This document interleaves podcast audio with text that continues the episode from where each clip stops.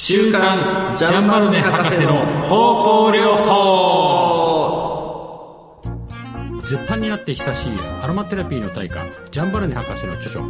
ジャンバルネ博士の植物方向療法。この歴史的名著を世に広めようとアロマテラピーや音楽の小ネタを織り交ぜながら章を追って解説していきます。今日はこの第19回目です。いよいよねこの番組は長寿番組の仲間入り。すごいですね。すごいですよね。19回ですよ。回数が。19といえば、まあ、まだ10代ですよね。10代最後の。年。いやあと1年。あと1年でもう大人になっちゃいますからね。成人するちょっと手前までもう来てるわけですよ。そうです。いやーだから長寿番組っていうよりまあ青春真っ只中番組ってとこでしょうかね。はい。青春。うん。そうですよね。はい。アンニュイに。一番葛藤してる時いやそうです。まさに。ちょっとあのモラトリアムっていうんですよ。間はい。そんな時期ですよ。で、えー今日はですね久しぶりに、えーなんとお便りがあいただいてます。お便りと言いますかね。あのーお問い合わせということも含めてお便りが。はじめまして。あはじめましてアメリカの西海岸でマッサージホリスティック療法を学びます素晴らしいですね。はい、でアロマをもっと勉強したいと思いいろいろ検索する中ジャンバルネ博士のポッドキャストを見つけました。マニアックでとても面白く一日一日中聞いてます。すごいですね。一日中ですよ。で大体大体20分から30分の番組なんで。それ起きてる間8時間。19回聞いてるんですかいやいや聞くでしょうね。すごい数聞いてるわけですでねあのこの方がねはいあのポッドキャスト iTunes から10回分、えー6月7日が一番古いものとなっていますがそれ以前のものは聞くことは可能でしょうかはあの iTunes のね、えーっとプレイヤーの中で10話分ぐらいしか聞けなかったんですよ。いあそうなんですはい、でそれを鋭く指摘いただいて、まあ、それより前も聞きたい。ということで、えーそれが聞けるようにね修正いたしました。えはい。それではですね、えー今日はジャンバルネ博士の方向療法えー、と久しぶりにですねさてじゃあ読み進めるか探したんですけどどこまで行ったかがですね1項2項私の中でピンとこない。ですはい、で前前回のものも聞いたんですけれどもうーんちょっと私の中でこの章はもう何度も何度も読んで、えー用意して読まなかったこともありつつもう新鮮味にちょっとだんだん欠けてきまして新しいところに行きたい。はい。60 56ページのはい「想像を絶したその力」に行きたいただね。読みそう抜かした時1ページ2ページぐらいですから。あそうですえーあのすごくいいことも書いてありますけれどもあえて56ページの想像を絶したその力からいきたいと思いますはい。はい、自然のエッセンス類にテルペン類フェノール類アルコール類並びにアルデヒド類が豊かに含まれていることが発見されて以来これには当然のことながら殺菌消毒の特性があるものと考えられている全ね面白いでしょ？だが実際のところその殺菌作用はもう何千年来知られてるって何千年来ってこと？要は古代の人々もみんな知ってたってことだよその薬草レベルのところでさ薬草というよりも野草レベル。はい。でなんか体にペペって塗ったりとかしてたっていうものも含まれる。あとはその薬草学っていうのが生まれてねあのそのレベルでもなんか知られてるっていうことだと思うんですよね。はい。芳香エッセンスの、えー殺菌類とその科学的機能との間には関連がある。ほう。殺菌類の強い順にその成分を挙げるとフェノール類アルデヒド類アルコール類エーテル類酸類となる。テンテルペン類に関しては今のところまだ、えー見解が分かれている、まあ、今のところですが1960年代ですね これらの成分は長いことその比較対象物としては使われてきた合成フェノールを上回る殺菌力を一般的に備えている。すごいんじゃないですか？うん。合成したものよりも全然自然の、ね、化学物質の方が上だっていうことですよ。例えばリオン学科。リオン学？リオン学科は、えー結核菌の完全減滅、えー減菌に必要な最低限の濃度としてオイゲノールについては0.05パーミルなんだろうねパーミル。って。パパーミルって何ですか？パーセントの10分の1あパーセントの10分の1っていう神の声があったよ。結構すごいよ。パーセントの10分の1はい、1%の10分の1だからさらに小さい。シモールについては0.1パーミル。グアヤコールについては0.8パーミル。フェノールについては0.8パーミルという数値を上げている。各エッセンスの科学的な性質はそれぞれ極めて異なるのに殺菌力は皆共通してあるのではあるからエッセンス類に共通したこの特性は各々に共通した物理的的的特性に刻られるべきだと考える。だからそれぞれ化学,、化学的特性っていうか全然違う物質なんですけど、殺菌能力っていうか特性っていうものに関してはみんな一様に持ってるってことですね。やっぱこれ植物由来っていうのはあるかもしれないですね、うん。植物のさはい茎の中とか、まあ、こういうものを見つけたら全部殺菌できる。要は自分の身を守るものとして殺菌特性っていうのはあるって考えていいんじゃないですか。そうですね。うん、そのあの精油として取られた成分に関してはね。はい。はい。だからなんかいろんな、あのーそれぞれの植物があってもうーん。殺菌力って植物の中で大きなテーマかもしれないですよね。そうですね。それ身を守ってるんです身かを守ってるっていうものね。自分たちの身を守る。この人たちこの人たちっていうか草はね別に人間を守ろうとは考えてないもんね。そうですよね。ぱ自分たちの菌を守ろうって。うん。それが精油として人間に効果を発揮するっていうことですよ。でそそういえばさここに今日あのまたね、はい CO2 アブソリュートとあの水蒸気蒸留法のいろいろ用意したんですけどね、うん。これこれユーカリだって。えユーカリのちょっとやってみる？ーはい。ああこれ水蒸気蒸留法のユーカリ。うんあれ？これ随分違うな。うん。これこれはさ CO2 のユーカリ。はい。あなんか優しいですねこれ優はしいね。うん。これ水蒸気蒸留でやるとユーカリのやっぱ香りのなんつうのツンとする香りがすごい強調されてる、なんか濃ゆい感じ。うん。感じがしますよね。うん。これ CO2 柔らかいなうん。ちょっとバナナチックじゃない？バナナ。うん。ちょバナナのほらなんかバナナの草っていうかさバナナの皮みたいな、あでも本当植物って感じしますね。しますよね。木うん、からなんか取れてるっていう、あこれは近いね。ここにあるよ。もう一個。行ってみようか。はい。ああこれもなんかわざとらしさないですね。わざとらしさっていうか香りの強調感っていうかね。ん。これは。これ僕今確かにさ木木から生まれたというか草から生まれた感っていうのはうん。CO2 アブソルトのが感じますね。はい。これはティートリーなんだけどね。ほらこれ水蒸気蒸留法。うんうんうん。なんかうん、うん。お家の芳香剤っぽいですね。ああ香料な感覚がありますよね、うん。水蒸気蒸留法だとね香料な感じするんですよ。これねはい。これジンジャーだって。神社。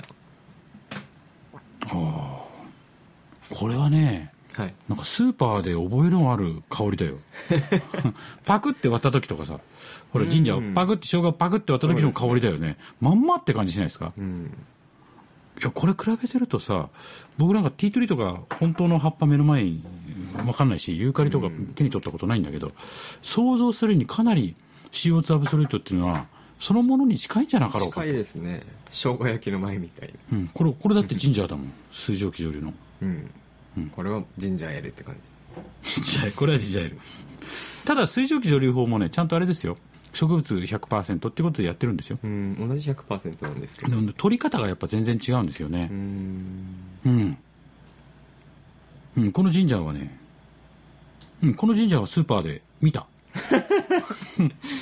階段じゃん書いたでね その横になんかこのビーカーというかなんというかあこれはねはい。なんか水蒸気蒸留をやってみようって言ってやった結果のものが入ってますね。これ実際やったんですよ。そうですね。あでもね微妙に香りしてますよ。何だと思いますこれ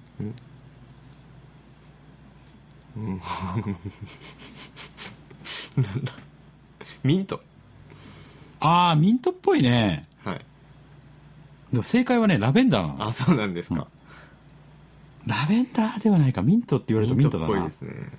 やっぱハーブな感じになってんのかうな、ん。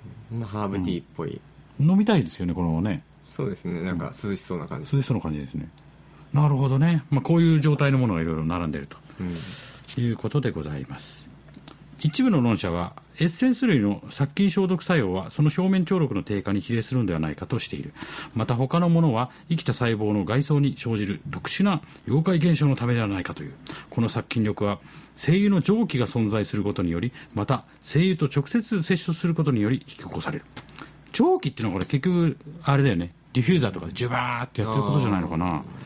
ディフューザーって当時からあったのかがまたね非常に興味深いところです、朝朝とか山があの湿気立つじゃないですか。はいはいはい。あれはどうなんですかね。あれもでもあるでしょ。やっぱ森林浴ってあるぐらいだからうん。森林の草のあれでしょ。あのなんつうの。あのあのなほらほらなんていうんだっけ。光合成みたいなさ世界でさ、うん植物のさ活動としてパーって蒸気出るでしょ、はい。だ朝行くとやっぱ気持ちいいもんね、うんやっぱ僕ね。ある,、あるんでしょうね、うん。朝ね京都に行った時にさ、はい。朝演奏しに行こうって言って嵐山の中入ってたの。楽器も持ってて。あすごいやっぱそうだったよ蒸気が。えー。蒸気と猿。猿？うん、蒸気バーっと見えるとこ電線をパパパパパって猿が渡ってんの見ながらさ。朝はいろいろみんな元気だなっつってふっとって言って、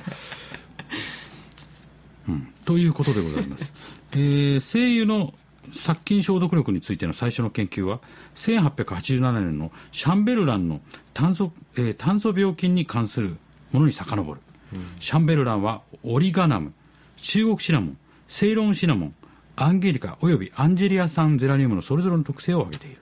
蒸気の状態での各エッセンスの抗菌作用を、えー植物別に別の強さに上げるとへえレモン強いんだって。植物別に強さの順に上げるとレモンタイムオレンジベルガモット。あほらすごいよ。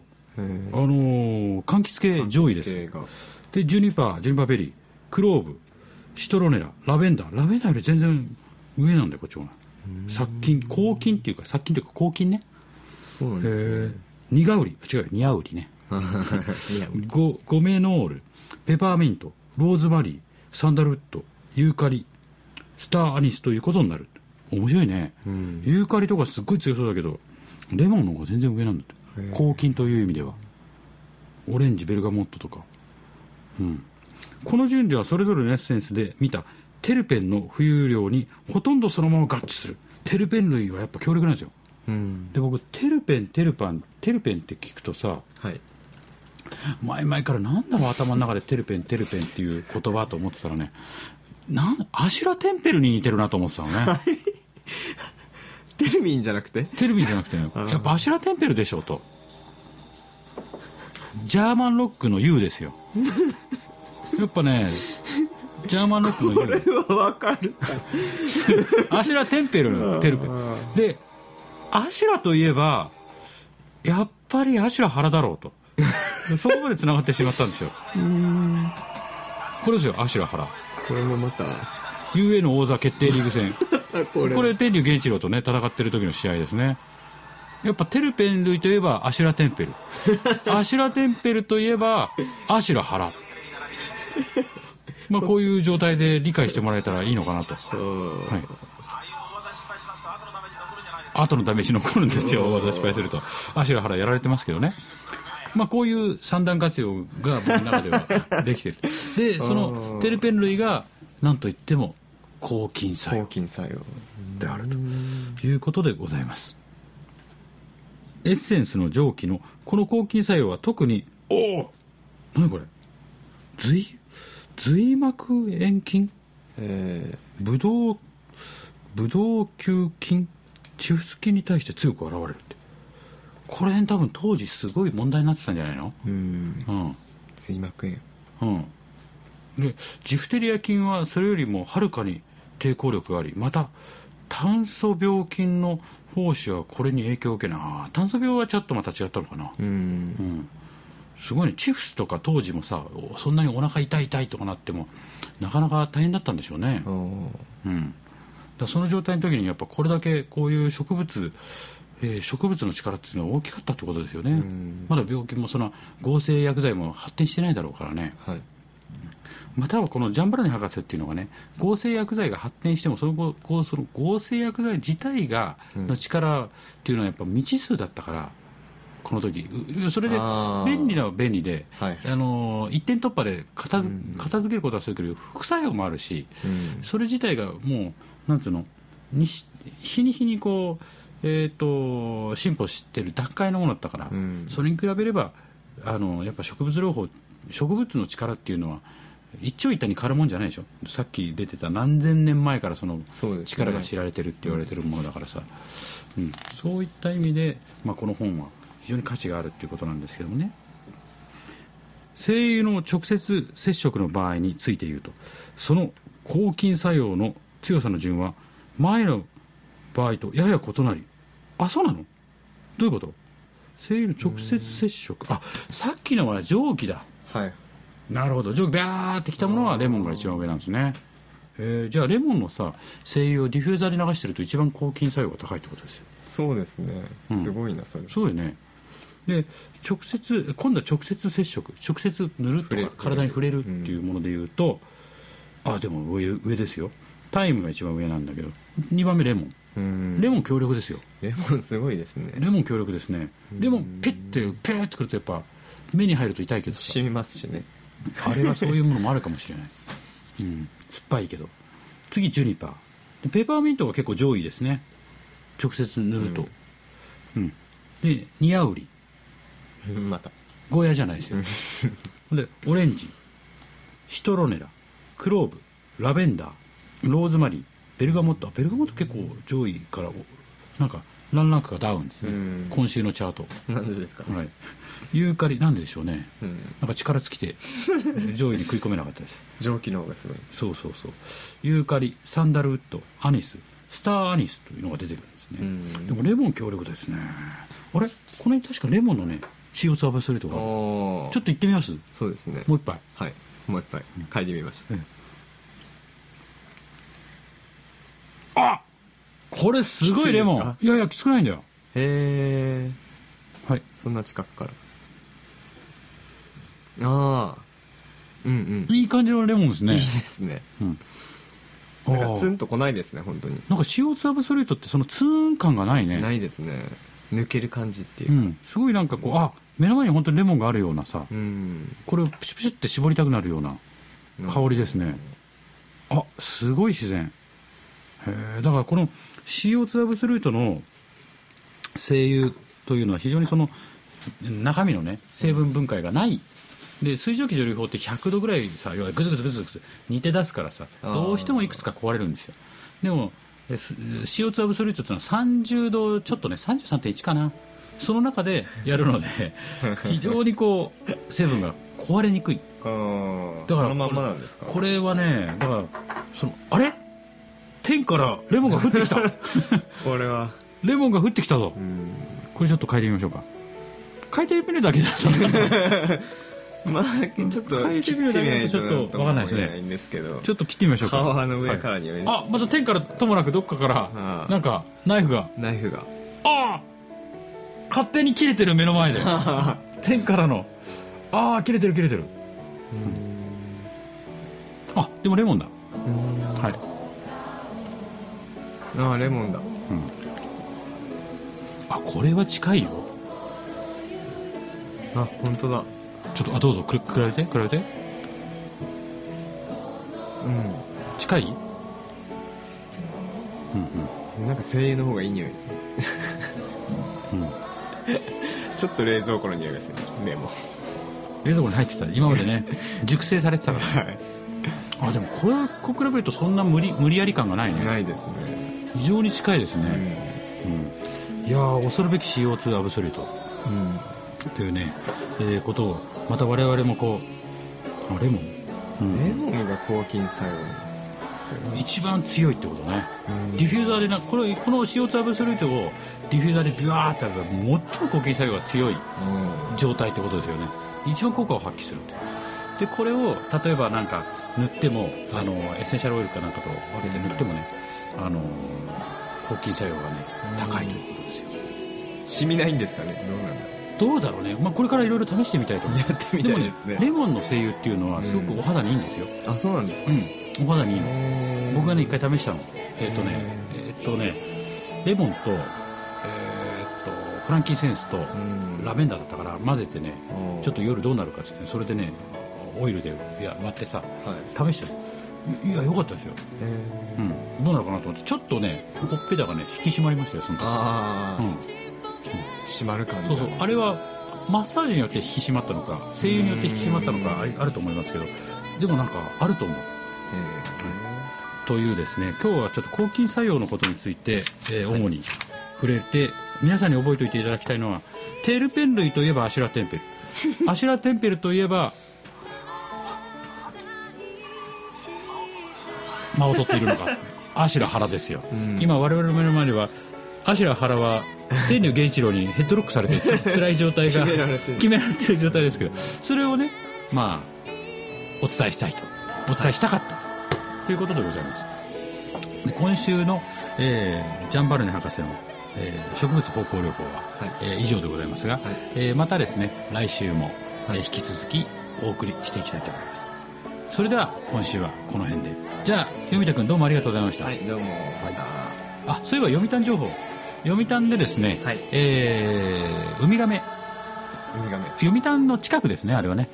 そうですね。読谷近くでウミガメの放流会があったということで非常に、はい。女村ですかね。ですね、はい。ほんで、えー読谷出身のですねあるアーティストが、えーはい。自分で CD を作ったということで我々も喜んでおります。そうですね。読谷もだいぶ盛り上がってきたということですね。はい、楽しみです。はい、それではまた来週、はい。さようなら